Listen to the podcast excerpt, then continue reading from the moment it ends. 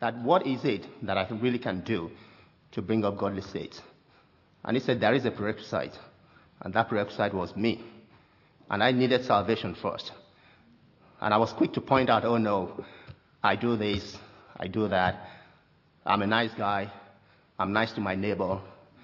I don't destroy the temple of God. And I do all the nice things. He pointed out certain things in the Bible to me. And he said, How about this, this, and this? And I failed woefully in everything he pointed out to me. And then specifically, he said, and he referred to Ephesians 2. He said, Ye are saved, as by grace, and not by your works, lest any man boast about it. The Spirit of God started dealing with me at that point.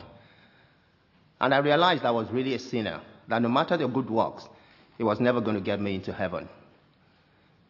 I called on God to save me, and He saved me at that point.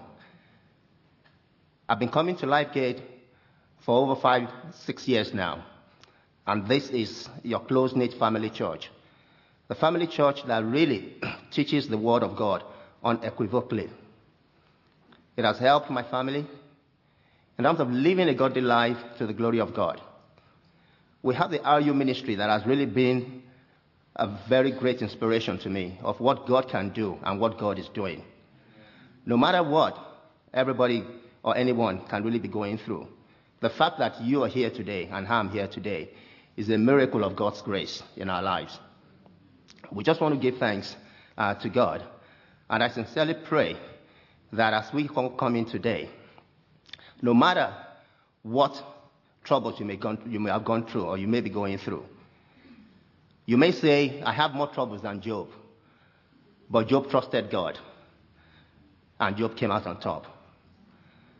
If we put our trust in God, you will stand firm.